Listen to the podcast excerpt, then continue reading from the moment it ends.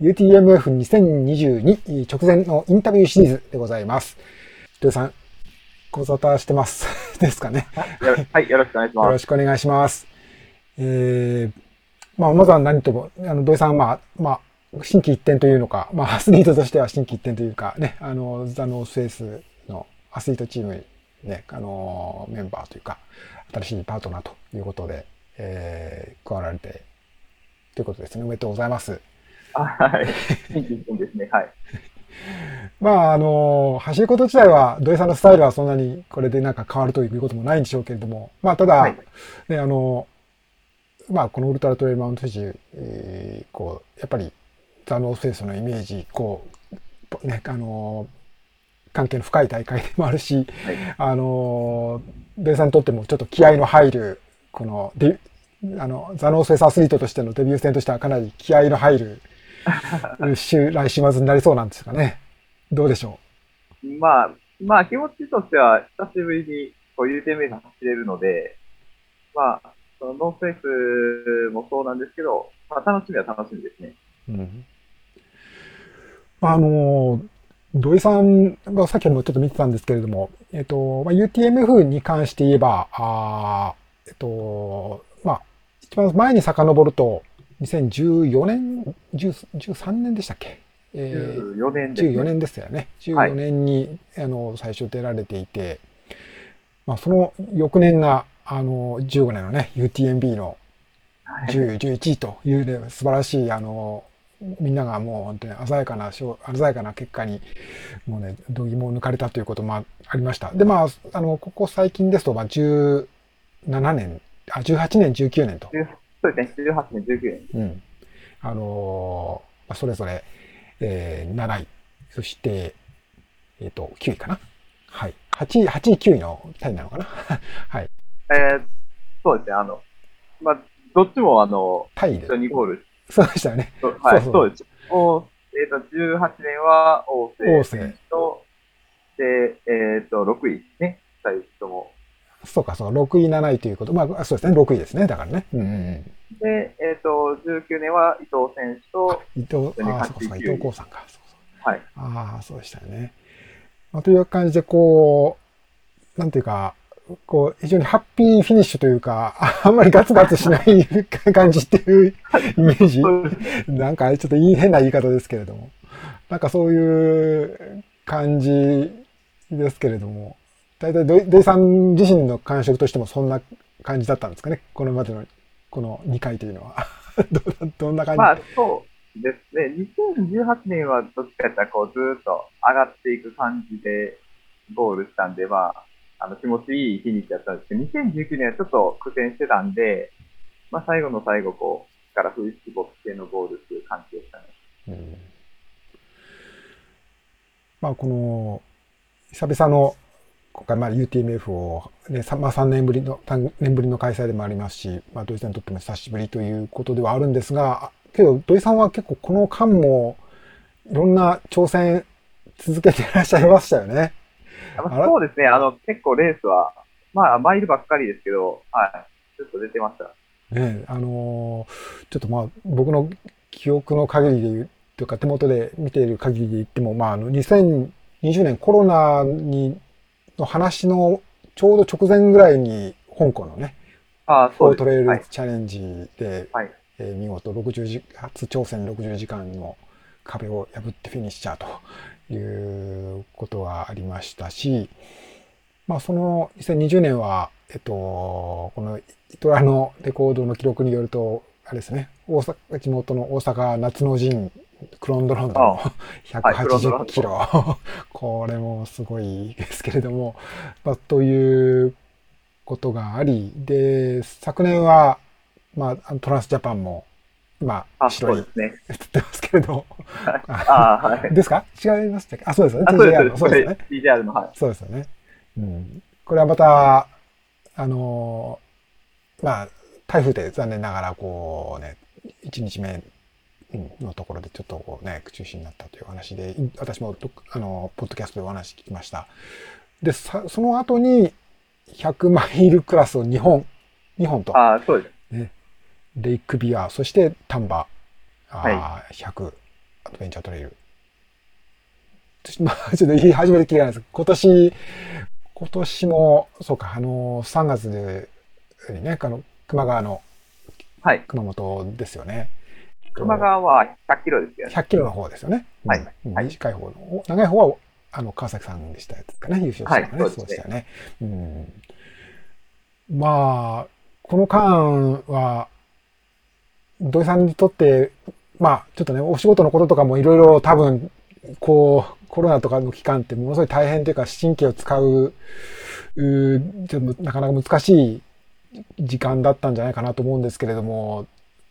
どうですか？やっぱりそう走ることにも結構影響した、あるいはむしろ走って心を落ち着かせる、そんな感じなんですけど、どのように走ることとは向き合われたのかなと思います。いや、あの、最初はやっぱり、あの、走ることは、ちょっと、二の次になってしまってた部分がありますね。ちょっと戦々恐々としてたところもあるし、まあ、職業柄、まあ、自由に意識できないっていうところがあったんで、まあ、最ちょっと、まあ、我慢の期間は結構ありましたね。うんやっぱどこかで、それはどっかでちょっとこう、なんか、き気晴らし気も、気持ちの持ち方変わって、こううまくコントロールできたという感じなんですか？まあ今も、やっぱりなかなか気が抜けない緊張感とともに過ごしてるっていう感じになるんでしょうかね？まあ、えっ、と、以前よりは緊張感っていうのは若干薄らいできてますね。あの、うん。まあ、ワクチンの接種も始まりましたし、うん。まあ、症状的にもうだいぶちょっと、あのーまあ、もちろんちょっとお亡くなりになる方いらっしゃるとは思うんですけれど、うん。またその重症度が少なくなってきてる部分もありますんで、うん。ありますし、うん。まあ、以前よりかは、まあ、少しは緊張感を解けてきている状態です。うんそうそう、土井さん自身の、こう、例えばまあ、トレーニングというか、まあ、山に行く楽しみというか、そういうようなことも少しは余裕が持って、持って楽しめる時間もできてきたっていうところなんですかね。どうなんでしょう？まあ、そう、そうですね。はい。一時に比べたら、はいうんうんうん来週、えーそうですね、来週末の UTMF ウルトラトレマウント富士なんですけれども、えーまあ、先ほどは、あのーまあ、まずは楽し、3, 3年ぶりで楽しみ、楽しみにしてるということであったんですけど、やっぱまあ僕の目から見ると、やっぱり土井さん、やっぱ優勝候補の、こう、一番手っていうふうに、やっぱ紹介したくなるんですが、まあそういう意味では、まあやっぱり、まあ、あのいきなり、土井さんみたいな、あの、こう、て鉄人というか、もう人格者にそういう、あの、ゲスなことを言うのが本当に 失礼なんですけれども、どうでしょう？やっぱり、今年は、こう、頂頂点を取れるんじゃないかなと私は思ってるんですけど、どんなふうにそこが抱負どうなん、どうなんでしょうね。あまあなんかありきたりで毎回こんなコメントで申し訳ないんですけど、まあ自分は、まあ自分のなんかこうベストを尽くすっていうのが、まあ課題というか、そのためにやってきてる部分があるんで、あんまりこう、周りに流されずに、淡々と、あの、刻むことを意識して、やっていこうかなとは思ってます。うんまあ、あの、改めて、この、土井さんの、まあ、最近というか、あのね、ちょっとこの、あの、ITRA のイトラのサイトとか見ると、こう、これまで走られたレースとか、タイムとか、順位とか見られるんですけれども、あの、まあ、やっぱ、改めて思ったのは、やっぱりなんか大きく、なんか、いわゆる潰れるっていうんですか、まあ、もちろん、あの、日によっていい、いい結果だったり、まあ、不本意な結果だったり、いろいろあるとは思うんですけれども、やっぱなんかこう、安安定してるというか、まあ、あの、まあ、もちろん、まあ、DNF になったものもあるとは思いますけど、やっぱりそんなにあないというか、あの、最後までフィニッシュしてるし、して、すするし、あと、まあ、うーん、まあ、大まあ結果として見てもやっぱ一桁台ぐらいっていうんですか。まああの、さすがと思えるような、こう結果出してらっしゃるように見えるんですよね。まあ、この辺はやっぱり土土井さんの強さなのかなと思うんですけれども、はいやっぱなんか意識されてることというか、やっぱりまあ、あの、自分のペースをね、こう、あの、乱さないというか、守るというか、っていうようなことでさっきもおっしゃいましたけれども、やっぱそこが秘訣っていうことになるんですかね？まあ、秘訣と言ったらなんかかっこよく聞こえますけど、まあ自分のスタイルはやっぱり、その淡々と自分の、まあ、計画した内容というかスピードで走る、走って、まあそれをどんだけ自分維持できるかっていうところが、まあ自分の課題であり、まあそれが、まあいい風に働いて、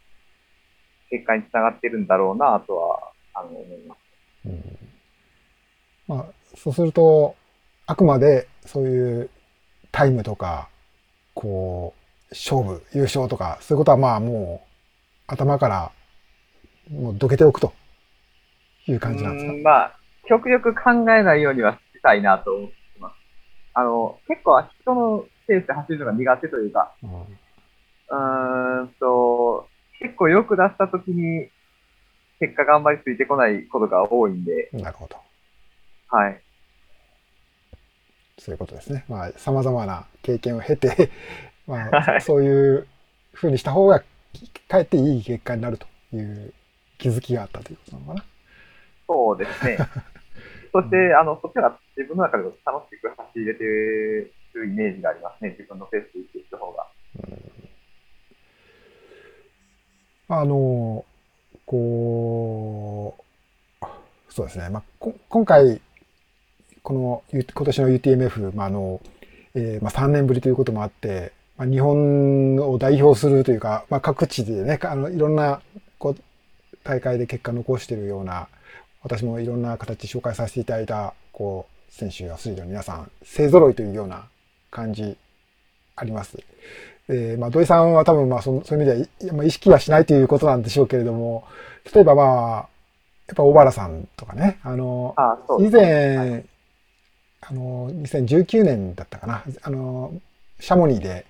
えーこう、あの、大須さんも含含めて、あの、ストラバカフェでトークイベントをなさったと思うんですけれども、まあ、その時なんかにも、あの、まあ、小原さんの、こう、積極的にこう、もペース上げて、えーね、こうタ、イムを意識してっていう、こう、スタイルで自分はやってるんですよっていうのに対して、こう土井さんは僕はちょっと違うなっていう話があって、二人のこうね、違いとか見えて面白かったって思うんですけれども、まあちょっとあの、昨日ちょっと、あの、小原さんとも話したんですけど、やっぱりまあ小原さんは、まあ今もそういう、小原流というのか、まああの、あの年からこう、ちょっとこうやり方変えていることをこう、試行錯誤しながら続けてるっていうことみたいなんですけれども、やっぱそう、まあ、あの、まあ、小原さんのことどう思いますかっていうことをなんかこう、遠回しに聞いてるんですけれども、どうでしょうか？いやー、あの、小原君優勝候補筆頭かなと思いますけど、うん。すごい、あの、まあ、何よりもメンタルが強いですね。うん。ま、まあ、負けず嫌いだし、メンタルも強いなっていうところですごい、自分としてもすごい尊敬してる選手の一人ですね。なるほど。まあ、あの、他にもいっぱいいらっしゃるんですけど、一方で、まあ、あの、冠城さん、まあはい、冠城剛さんが、まあ、この、初めて自分自身でこの100マイルを、まあ、走るっていう、うーまあ、ねあの、レースにもなりそうだ、なる、な走られるということなんですけれども、まあ、土井さんも冠城さんに大きな影響を受けて、はい。ね、あのトレイル、こういうのを走ら走られてると思うんですけれども、やっぱそういう意味でも、ちょっとこう、今回いい思い出、ね、できる大会になりそうですかね。なるといいですね。うんあの、そうですね。あの、冠城さんとは、実は2019年の UTMB で、あの、コース上あそうでだそうだ。うん。助けてもらったというかあ、背中を押して、押してもらった、あの、ことがあったので、まあ、冠城さんにちょっとメッセージ送ったことがあってお、あの、えっ、と、最近ですね。うん。その時にあの、2019年の UTMB みたいにならないように頑張りますってメッセージ。あ、あ土井さんがそういうふうに送ったってことですか？そうですね。あ僕がちょっと潰れ、潰れてしまって。なるほどね。また、冠城さんがその時励ましてくれたから。あそうねですね。そうならないように。うんそうですね。まあ、今回の UTMF に向けて、まあ、このコースとかも少し、えーあまあ変わったといっても、まあ土井さんは、まあね、あの、19年のコースも経験されてるけれども、まあの、どのあたりがこう一番苦しそうなところというか、大事なセクションになるそうとか、こう今、こう考えてらっしゃるシナリオというか、ありますか？まあ、はい。まあ、あの、みんな一緒やと思うんですけど、まあ、やキララから、まあ、富士吉田ぐらいまでが、まあ、一つの大きなポイントなのかなと思いますね。まあ、深夜、早朝みたいなところですよね。そうですね。やっぱり120キロ超えてから、ちょっとどう頑張れるかっていうところが一つの分かれ目になってくるのと、あとはやっぱり、えっ、と、天地終わってからどんだけこう我慢して、えー、キララまでうん、晴れずにっていうかね、今度は前,、あのー前半の方になりますよね。まあ、50そうですねキロ、まあ、ふもとあたりから、割と走りやすいセクション、まあ、うん、っていうことですね。うん。このふもとから、えー、キララまでがどんだけこう、まあ、されずに、集中して走れるかっていうところは、二つ目のポイントかなとは思います。